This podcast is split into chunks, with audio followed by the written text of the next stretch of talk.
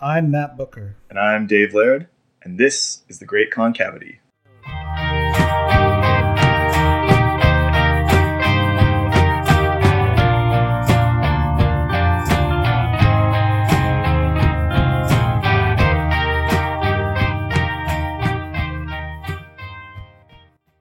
Well, welcome everybody to the first episode of The Great Concavity. So, we're talking about conversations around David Foster Wallace, that is his literature, biography stuff, interesting news, and things like that. So, the plan hopefully is to have some kind of bi weekly or monthly podcast with news, current events, topics, and interviews with all kinds of fascinating people like academics, writers, artists, musicians, filmmakers.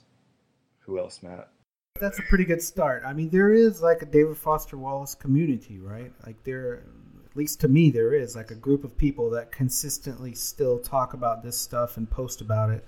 And I think there'll be a lot of interest about Wallace in the near future because of this film. So maybe that will be a topic we will discuss.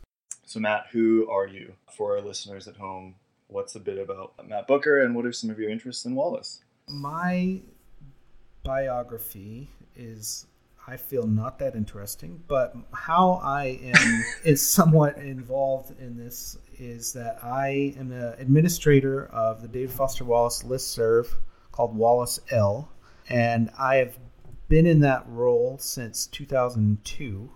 When I first discovered the David Foster Wallace listserv, there wasn't a lot out there online about Wallace. It was about 1999, 1998 that I discovered this email list and I joined and I loved it. And the other thing that existed at the time was the Howling Fantods, Nick's site in Australia. So those two things have been around for a long time. The listserv is coming up on 20 years next year of existing. So it'll be 20 years of those email lists. And some of the same people have been on the list for 20 years. Uh, like I say, I've been on it about 15, 16 years, something like that. Um, so you didn't actually start it, but you. That's correct. I didn't actually start it. Um, I wrote like a little history of it if you want to read more about this online. But it was started really by a spin-off group of the Pynchon List, Thomas Pynchon. And Pynchon just doesn't write that many books, right? So every few years there would be some other new novelist that comes along, gets compared to Pynchon, and they would talk about him on the email list. And when Wallace came out with Infinite Jest, there was so much chatter about Infinite Jest. They said, "Why don't you go and start your own list?" Um, and this is in 1996. Yeah. So that's sort of how that came about. But me, so just a little more about me, and then I'll, I want to get your kind of background in here, Dave, since I don't know if a lot of people know anything about either one of us. Yeah, I'm a I'm a nobody, so so am I. Uh, it's at waste.org. I was going to say if you want to go and sign up, good luck finding it. But and also it's a lowercase L, not an uppercase L. So I've always not been sure if it's Wallace I, you know, capital I or lowercase L. So that's good to know. It's a rookie mistake, Dave. No. Very cool. uh, it's a Wallace L. I, I did the same thing, and uh, when I first joined, I think I tried to send it to like Wallace Dash One. I wasn't sure if it was an I. It didn't work. Oh yeah. um, but the L is for literature. Like it's a spinoff of um, old li- like news groups that would have literature categories. So. Right. Speaking of uh, Thomas Pynchon, I went to the Infinite Wallace conference in Paris last year in September at the Sorbonne, and one of the guys gave a talk called "Covered in P," and it was about uh, David Foster Wallace and Thomas Pynchon, so like capital P, and it was you know like the funniest title of all the papers at the conference, and everyone got all kinds of laughs out of it. Uh, that sounds it's a great, very provocative title. I'm not sure what it has to do with Pynchon, but yeah, well, the P standing for Pynchon. That Wallace is covered in Pynchon. Oh, okay. Not urine. No, I'm not talking about urine. Um, so that you know, that's the the wordplay was quite funny. Totally misunderstood that. Yeah, um, it's easier if you see it in writing versus hear it audibly. Okay, covered in P. Got it. So I was just gonna say a little more about um, my background. I also have some you know involvement in in this community with my kind of side business with my older brother John and our company Sideshow Media Group, and we've published several books on Wallace, including uh, Greg Carlisle's Elegant Complexity and his book on Oblivion called Nature's Nightmare, and a book edited by David Hering called Consider David Foster Wallace. Oh, yes, I have that on my book table. I got involved in that because um, we had done some books before, but I always wanted to do something on Wallace, and Greg had already written this book in 2005, 2006, and really couldn't find a publisher for it. And at the time, 10 years ago, there was not the same market for, you know, kind of ancillary critical works on David Foster Wallace. And Greg was ready to just give up and not publish it. And I said, whoa, whoa, whoa, we'll find a way to make this work because I think there'll be an audience for it. And since then, as a reader's guide to Infinite Jest, it's been, you know, very successful. And um, when his book on Oblivion came out, I wrote you know, an interview on Nick's site on Howling Fantod's kind of like trashing the traditional publishers who I think should have, you know, embraced this idea 10 years ago. And now Bloomsbury has like 15 books on Wallace out. And Bloomsbury, I feel like, would have done it uh, 10 years right. ago. Interesting. That book, Elegant Complexity, is like practically the size of Infinite Jest, hey? It's 500 and something pages. It is so, so big.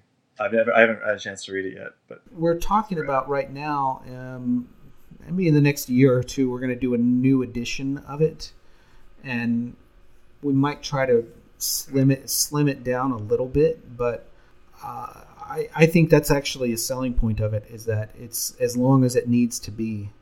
Mm-hmm. Yeah, and like this is a comprehensive book. Yeah, and you're located where, Matt? I live in Austin, Texas that's a that's a nice uh, little detail for Wallace fans because of the Ransom Center archive. Yeah, lucky for me, I moved here before that Wallace archive existed. So you're one of the cool kids. it sounds bad, right? Like, yeah, no kidding. That's great. The hipster Wallace fan. Right. I have not had a chance to, to get there yet, but um, in the very near future, I would like to there was kind of like at the Paris conference, there was almost like a geologic posturing of those who had been to the archive and those who hadn't. And it was like, you know, kind of like this badge that people were almost like, oh yeah, I was at the archive last year. And like, it's kind of funny. That's interesting. Yeah. Uh, you know, I think it's it's really valuable, but I also think most of it could be digitized and you know, made available online I don't know if that'll ever happen, but there's chunks of it that already are available online. Yeah, that would be very that would be a very nice development for students who are either like you know can't get funding from their school to go there, to, or or just like don't have the time in their schedule to travel to Austin for a week or whatever. They can do it from the comfort of their own homes. Yeah, what's become the real use of it is almost like a religious pilgrimage where you know the ransom center probably hates this, but there's people who you know want to go in there and just handle his books and papers, and they can. Uh, the ransom center is publicly funded right.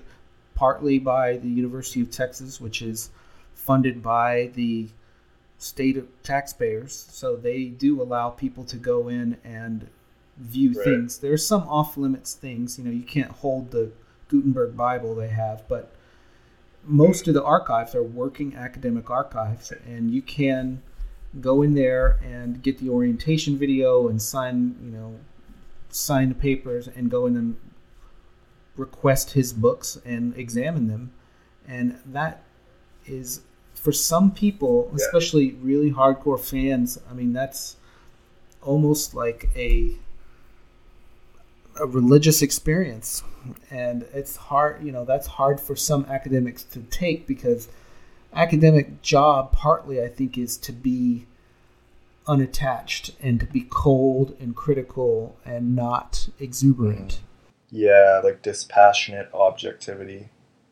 Yeah so that doesn't really mesh up with like fans who are really just in awe of you know, the fact that you're holding a handwritten page of Infinite Jest, it's hard to detach for some people and say, oh, well, this is, I'm just going to be cold critical eye here and look for marginalia. There's plenty of other people who want to just say, wow, this is, to me, this is the most, you know, I don't know, valuable book in my life or most prominent book in my life. And now I'm like holding the original draft of it. That's a pretty cool thing. Yeah, totally. And I get the sense too from Wallace scholars that, you know, that I've met at conferences and stuff that they're basically just like huge fans. And then because of that, they, you know, are like, well, I can do some academic stuff with this too, which is great because it piggybacks on what I'm really interested in. Is that a is that a sense that you sort of get as well? Yeah, I think there's a lot of that. It's about half and half, man. Yeah. I think there's half that are not that way. I think there's half that are, you know, American literature scholars, and they're doing Jonathan Franzen next week, and Don DeLillo this week, and David Foster Wallace next week, and it's just another stop in their tour. Yeah. And then I think there are others who are exactly what you're saying, who are huge fans and they're lifers, and this is their uh, bread and butter. But I, I don't have a great sense of it. Hmm. What is your um, sort of academic background? So you're in publishing. What is sort of your? How did you get into literature and maybe Wallace specifically? Well, I don't have much of an academic background. I went to the University of Denver for undergrad, and we did have a good creative writing program there and we had a lot of good PhD students in creative writing. It's one of the few schools where you can get a PhD in creative writing. And so we had writers coming in there all the time. And there was one writer in particular who I think introduced me to Wallace. And it was my teacher, this woman named Beth Nugent. And if you haven't read her, she's phenomenal. I think she only has two books out that I know of, but they're phenomenal books. And she to her credit, in I don't know 95, 96, had us reading excerpts of Wallace's stuff, and I was slightly impressed, but I wasn't. It didn't make a huge impression on me until I saw um, Infinite Jest at the bookstore. So for me, that was a game. That was a game changer on Wallace's. Whenever I bought Infinite Jest in '97 hmm. or so, and then after that, I moved to New York City and, and worked in college publishing there at Columbia and NYU. So, I mean, I was on the fringes of like academia where I would go to academic conferences, but like as an exhibitor selling books, like almost as a bookseller and publisher. So that. But and so you're like a hardcore bibliophile, essentially. Pretty much. You have also presented academic papers at at conferences as well. A couple, a couple, and um, I'm not sure I'll ever do it again. It's such torture, man. the writing of them, like yeah, it's pretty rough. I know. I have total respect for people who do it, but it is really difficult to you know, write an academic paper. It's really stressful to me.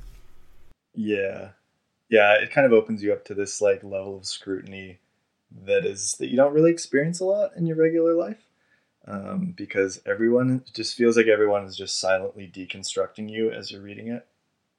Uh, but in my experience, I've only actually presented one paper at a conference, and that was recently at the second annual David Foster Wallace conference uh, that we met at recently in May, and that was my first conference paper. So it was somewhat terrifying, but the response was awesome, and I think the Wallace community is super cool and super friendly, and so I just made lots of friends after I gave my paper, so it was, it was great. I had all these people wanting to talk to me about uh, Walter Benjamin, yeah, because, because, I made like a very brief sort of one-off uh, reference to him in my paper, and then that just like oddly just opened the floodgates for conversation. That was the thing that people wanted to talk about, so I thought that was quite funny. And what about you? So a bit about me. Uh, so Matt, you're down in Austin, Texas. I am up in Kelowna, British Columbia, Canada. So, most of uh, you listeners probably have never heard of this place. So, it's close to Vancouver. It's about four hours east of Vancouver. Uh, the Olympics were there in 2010. So, like, you probably heard of Vancouver by now, hopefully. um, Kelowna is kind of like an orchardy, like vineyard uh, kind of place. About 100,000 people, 150,000 people. Um, some famous things Kelowna is known for is we have this mythological lake monster called the Ogopogo which is also a palindrome. You can spell it the same backwards as forwards, which is which is pretty rad. What? Um, so I mentioned orchards. There's like all kinds of apple orchards and stuff. I was just going through Infinite Jest the other day for my uh, master's thesis research, and there's a part in it where Joelle Van Dyne, she's at Molly Notkin's party, and she references British Columbia apple juice uh, as quote extra sweet Canadian juice to be pretty much both her and Joelle's biggest vices. The kind that looks muddy. It's so fresh. And then it's described as matte, like matte colored uh, as well, this particular apple juice. And I mean, that's saying quite a lot that Joelle is more addicted to this muddy apple juice than, uh, than her vice, you know, when she goes to have too much fun in the bathroom. But anyways, so like that juice is probably from my city or the surrounding area. Fun little fact. I have. I don't remember that part of the book. Yeah, it's pretty obscure. It's on page 228. Okay. And I like I didn't memorize that. I pre-wrote it down before uh, we started recording. So like, yeah, it just struck me as like, oh, that's something cool that I can talk about that that Wallace fans might remember. In terms of uh, career, I'm actually a, I'm a, a high school humanities teacher. Uh, I've been teaching for about seven years in both campuses, and also uh, the school I teach for has a big online school in BC. So I teach for them, and I teach things like English and socials and media studies and a bit of theology stuff. Uh, right out of high school, I did one semester of business, uh, which was definitely not my realm. Interesting. Uh, but my dad was like a business guy, so he's like, "You should go in business." I was like, "Okay." Yeah. and then uh, then I did a year of theology in uh, studied at a school in California, and then uh, then I did my degree here uh, at UBC, which is the University of British Columbia, Okanagan. Uh, they have like a little satellite campus here, and I did a history major, English minor, and then an education degree right after that. And then after teaching for seven years or five or six years, I decided to go back and do an MA. So I'm back doing that now, and I had to upgrade to an English major, so I had to do four undergrad courses, and then I could register for the MA. So that's where I'm at now. I'm almost done, so I'm just working on my thesis, which is on infinite jest and theology. So that is sort of the academic stuff that I do with Wallace. Um, Matt, what are some uh, other, let's say, authors that you're interested in that you might kind of relate to Wallace? There are like, what are some books that you've been reading that you might be able to make comparisons to? I, I don't know if anyone really compares to him extremely well, but I, I, me personally, I have an interest in the writer Roberto Bolaño, and I have a website that I update somewhat sporadically about Bolaño, and he also doesn't compare well to too many other people, except for his books are lengthy. Um, I, I read a lot, man. It's hard for me to Yeah. to put things into like categories and groups things together uh, very well. But I, basically, anyone that comes out and is compared to Wallace, I'm gonna give them a look. So uh, you know, book marketers and publishers use that a lot as like, oh, this guy's the next Wallace, or so this is like Infinite Jest, and I'll at least take a look at anyone Right. compared with him. And in that group, you know, of people that he had, I mean, I probably have an opinion on all those people. You know, Saunders, Franzen, Eugenides, Vollmann, Rick Moody, all those guys. Like, I have an opinion about them, but I, I don't know. What about you? So the the way that I got into Wallace was through Don DeLillo, and so I like I kind of in my twenties didn't really give fiction a lot of a lot of attention. Uh, I was mostly just interested in like nonfiction stuff. But then I read White Noise in a third year American Lit class, and I was like, oh wow, I need to read more of the books that are like this. So that sent me kind of like on a trajectory uh, and mostly I did a lot of research on like Amazon, you know, where it's like people who bought White Noise also bought this book. And then so I kind of just through like doing a lot of that, kind of like rabbit holing in Amazon, and just like started writing down lots of books that looked interesting. Um, and then I had uh, a really good friend who was quite into into American Lit, so he would he was kind of like being like, "Yo, you should read this as well, and this and this and this." Um, so I read Infinite Jest for the first time in 2007 so about eight years ago now. So I was pretty far behind the curve in terms of like it coming out in 1996. Nah. No, I'm not too far behind the curve. nah, nah, you're not too far. I'm a David Foster Wallace poser. No, no, no, no, no. I don't want you to ever think that. Don't ever say that about anyone. No, no, I'm just totally just kidding. um, yeah, Chris Adrian's a writer that I really like out of San Francisco. He's published um, some stuff through McSweeney's, and I tend to like a lot of the McSweeney's novels that they publish. Uh, Adam Levin is another guy that I really like. The Instructions is a book that he wrote, also by McSweeney's. Uh, and he's also a guy that gets compared to Wallace because his book, The Instructions, is properly massive. Like it's well over a thousand pages. Have you had a chance to check that one out at all? You know, we discussed this earlier. I have not read it. I have read the Chris Adrian stuff, but I, have got that on my list now of thousand page people. So that, that's one I, I remember it coming out, and it was a massive book, like a phone book size. Like it's just a huge book. And my friend had it at his house, and like I would take it off the shelf and look at it and just be like, wow, this thing is huge. I should read some of it. And like I read a couple pages. I don't remember any of it, so I really need to go back to that book. Yeah, it looks like an Oxford English Dictionary uh, almost in, in, terms of size. It's actually way lighter than Infinite Jest. Uh, like for whatever reason, the composition of the pages is lighter, um, but it is way bigger looking than Infinite Jest. But it's actually a lot of a faster read. There's no footnotes. You're not flipping back and forth. Um, so it is actually pretty quick read considering how large it is. Yeah. But I love it. Like I would say it's probably my top three favorite novels. It's so so funny and and engaging. It's worth checking out. Uh, Cormac McCarthy, I like a lot. Oh, he's great, of yeah. course. Yeah, um, I teach English 11 and I did The Road with my class. This was a few years ago, which was a bit of a risk just in terms of like, hey, parents, here's this really yeah. dark book that I'm going to read with your kids. I hope that's cool. Um, but it went over quite well. Students generally liked it quite a lot. And teaching literature with at that level, I kind of prefaced the course by quoting from Wallace from the McCaffery interview. You know, the the 51% pain, 49% pleasure ratio that he talks about with like high art versus commercial art, which is like 100% pleasure. And then so that was kind of like a touchstone throughout the course. And then kids after the road were like, you just gave us a book that's 100% pain and like 0% pleasure. So where's that? it's true. So that was funny. I mean, it's it's very bleak, but I think there's some pretty beautiful redemptive imagery in it as well. But yeah, it's it's not for the faint of heart. I like it. I don't think it's his best work. I mean, I, for me, I really like The Crossing. I don't know if you've read that book. No, I haven't. Blood Meridian and The Crossing to me, that's that's about as good as it gets. Yeah, Blood Meridian is just wild.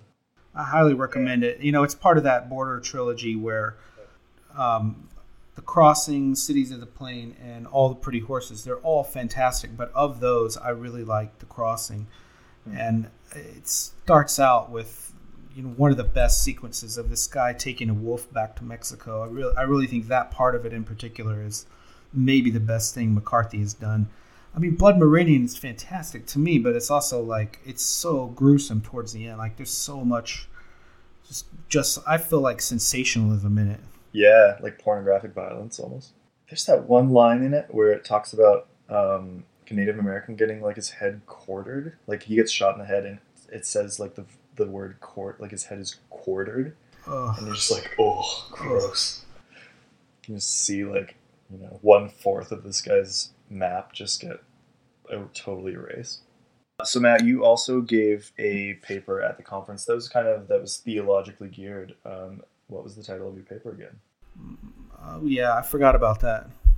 My paper was about the part of the Pale King that I call the Fogle novella, section 22, about a character named Chris Fogle and his sort of conversion to the IRS. And he's a guy who converts sort of from a life of being a wastoid into being a tax examiner working for the IRS.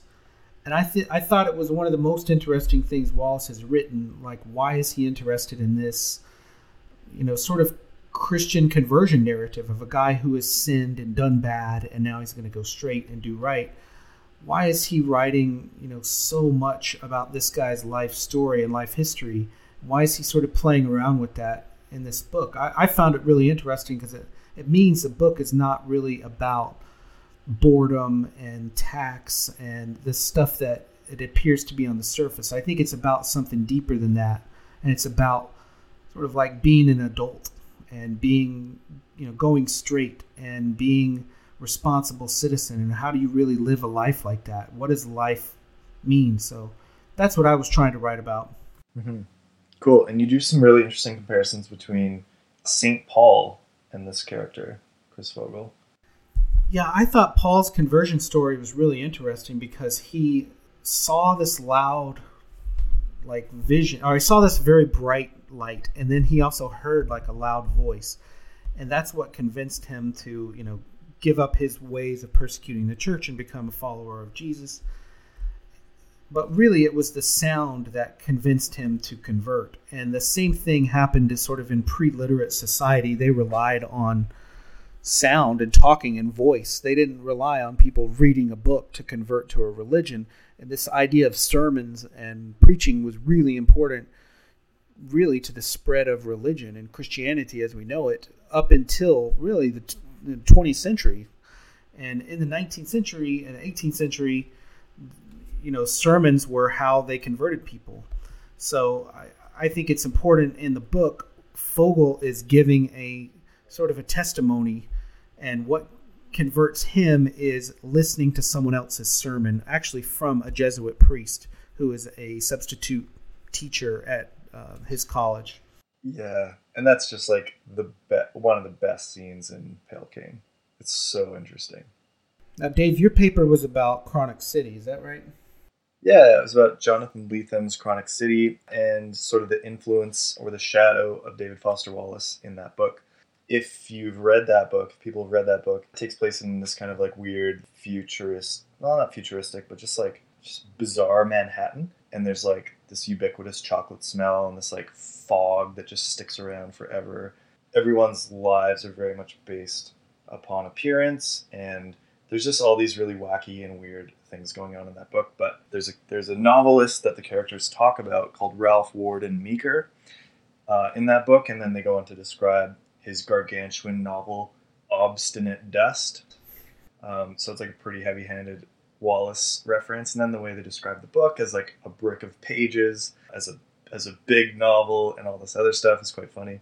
And then there's this artist in the book in Chronic City called Laird Noteless, and he makes this this huge art installation in Manhattan called not the Great Concavity, but Urban Fjord. and so like the the protagonist takes this book, Obstinate Dust, and he goes and sees, he goes and stands at the edge of this, like, essentially it's like a big garbage dump because people have, like, thrown their waste into it. So it's kind of like, you know, it's signaling the great concavity kind of idea. And he, and so he, like, he's sick of this book and how big it is, and, like, he's lugging it around everywhere. So he throws it into the urban fjord and, like, almost dislocates his shoulder in the process. And, you know, so it's like this really funny kind of meta thing of, you know, like the death of the author and like throwing this book into the into the concavity and you know it's all very uh, meta and all that kind of stuff. So my paper was just sort of unpacking that but then also making the point that there are these kind of hopeful moments particularly around this one architectural object of a church spire in manhattan and how the character characters living this really this world of simulation simulacrum he kind of has these moments of authenticity all based around this this object. And so i kind of am making the argument that like there's some kind of maybe possible alignment between Lethem's literary ethos and some of the stuff that we see in wallace uh, in terms of like you know wallace calling for a generation of literary rebels who will like care about single entendre principles and stuff like that so it's a bit like paratextual in some senses but that was kind of the main gist of my paper at the conference. So, Matt, you were there last year at the conference, the 2014, the first annual. Right. In 2014, it was the first annual David Foster Wallace conference in in Bloomington, Illinois, and I wasn't sure what to expect, but I definitely wanted to go and check it out. So I I went and I had a great time in terms of meeting new people, meeting people who I had met only online before, and it was a really interesting conference because it was a mix of you know academic people who were undergrads, grad students, people who were not students at all and just interested in Wallace. So I, I think that sort of dynamic is somewhat rare that a lot of obscure you know single author conferences don't attract a ton of public or even fans.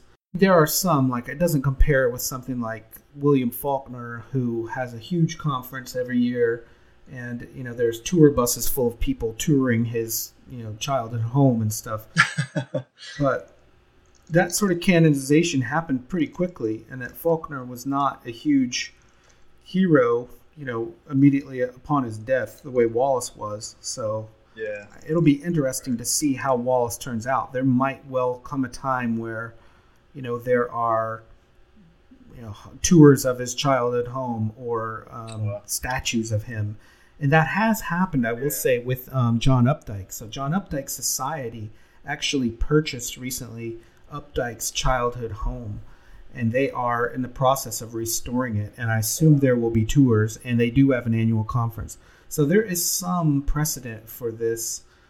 I think it's rare just that Wallace has such like cultural cachet, you know, and cultural awareness that people are way more interested in him. Like it seems like Wallace still matters a lot more than John Updike or even um, Faulkner, maybe. Yeah, and like you're you're seeing a lot of David Foster Wallace and Infinite Jest references in pop culture these days as well. I think that probably speaks to kind of like the urgency or the relevancy of you know people really are caring a lot about David Foster Wallace at present. So you know like the Simpsons episode on the cruise ship, you see Wallace in the background in his in his tuxedo T-shirt kind of thing. There's a TV show called The Affair uh, that came out last year. There's a scene where like it's just these teachers in this room they're kind of on probation or whatever, and one guy's reading Infinite Jest, and then the, the protagonist comes in and they're talking about this book, and he's like, "Oh yeah, I've tried to read that like two or three times, I could never get through it," and they have like a fairly extensive conversation about it, you know, and then like, did you did you see that movie, um, Liberal Arts? No. Okay, so liberal, it's set at it's set at the at Kenyon College, and which is obviously significant for Wallace and there's like several scenes where characters talk about this great big book. They never sh- actually like really flash the cover, or they never mention David Foster Wallace. But all the ways that they describe the book uh, are like it's very clear that's who they're talking about. So there's just like I mean, and there's lots of other examples like of, on the TV show New Girl and and all kinds of other ones where they're they're mentioning David Foster Wallace. So he's becoming like he's yeah, like you said, the cachet ideas that even in pop culture he's becoming uh, not just like a literary figure, but also like a pop culture figure as well. Yeah, and I think academically, you know, someone like Faulkner probably matters a lot more, or is much more cited and more important to the, you know, canon maybe of American history, American literature. Yeah. But Wallace does matter and is growing, you know, in his reputation. So I think it's important for, you know, recognizing when academics do take note of him and put on conferences and organize papers and books around him. Um, that that is something that doesn't happen for every author, no matter their age or you know how long they've been deceased. Yeah, totally. So your experiences at the conferences have been have been awesome. You would say the people have been very cool. Very cool, and I hope that the conference continues. Yeah. I really hope that uh, ISU buys into the conference and sponsors it, you know, for the long term. I, I don't know if that's true or not. It, it seems still a little early in the game, a little precarious after two years. That even though they have an international conference on their hands, the people coming from, you know, the UK and Australia to attend this conference, Canada, they still don't seem like they're fully invested in it.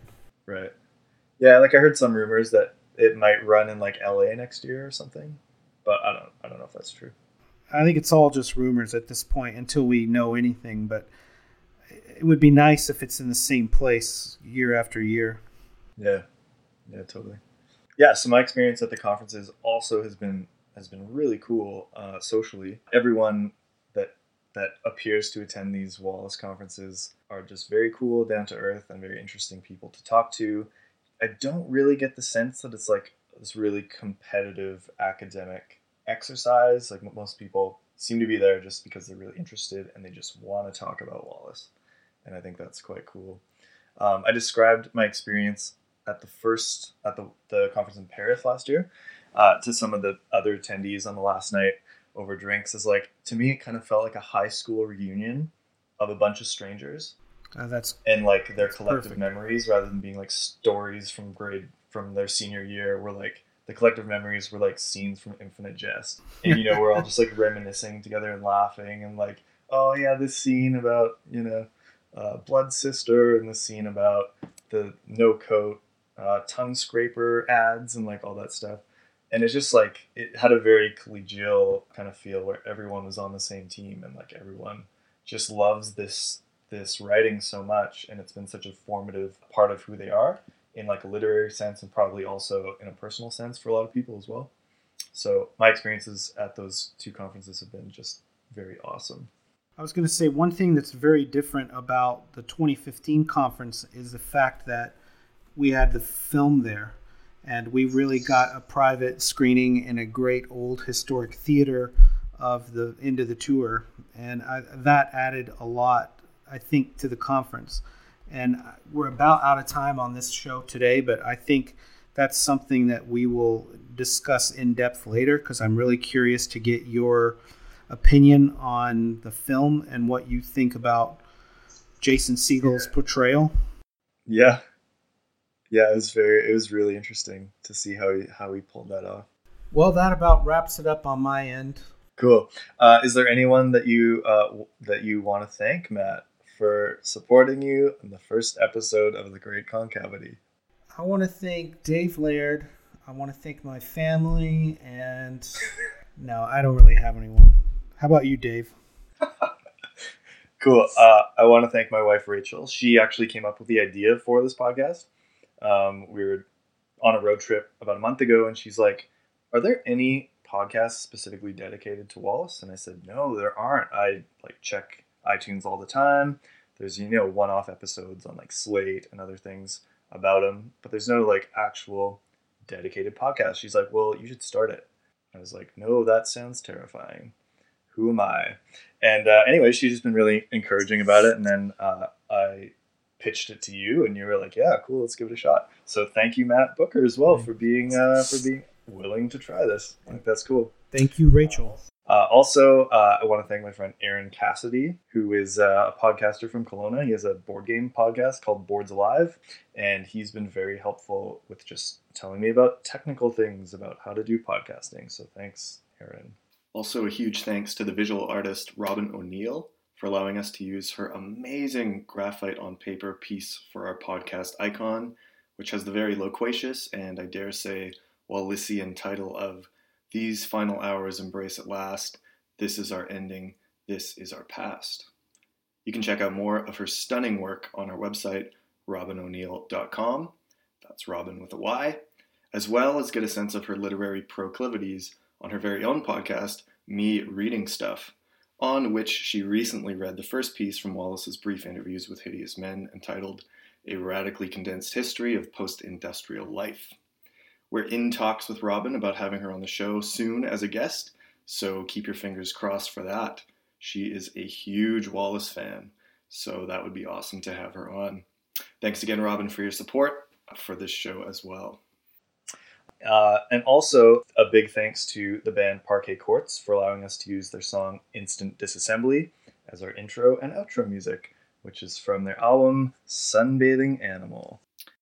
If you are an exhibitionist and have any questions, comments, or are just in the mood for some friendly banter and want to say hi to us, you can get in touch on Twitter at the handle at Concavity Show. Or if you're a bit more agoraphobically inclined, you can send us an email at concavityshow at gmail.com. Finally, if you are a hardcore audio weenie, we apologize greatly for what has probably been a very horrendously recorded episode here. This is a totally DIY endeavor, which has meant me just watching Audacity tutorials on YouTube and trying to figure out how to how to do this stuff myself. So hopefully this will improve as the show progresses. So, any last thoughts, Matt? No. Okay, great. Well, thank you very much for listening to the first episode of The Great Concavity. And uh, if you liked it, and if you feel like it, you can leave a review on iTunes. Thanks for listening. Catch me now as I say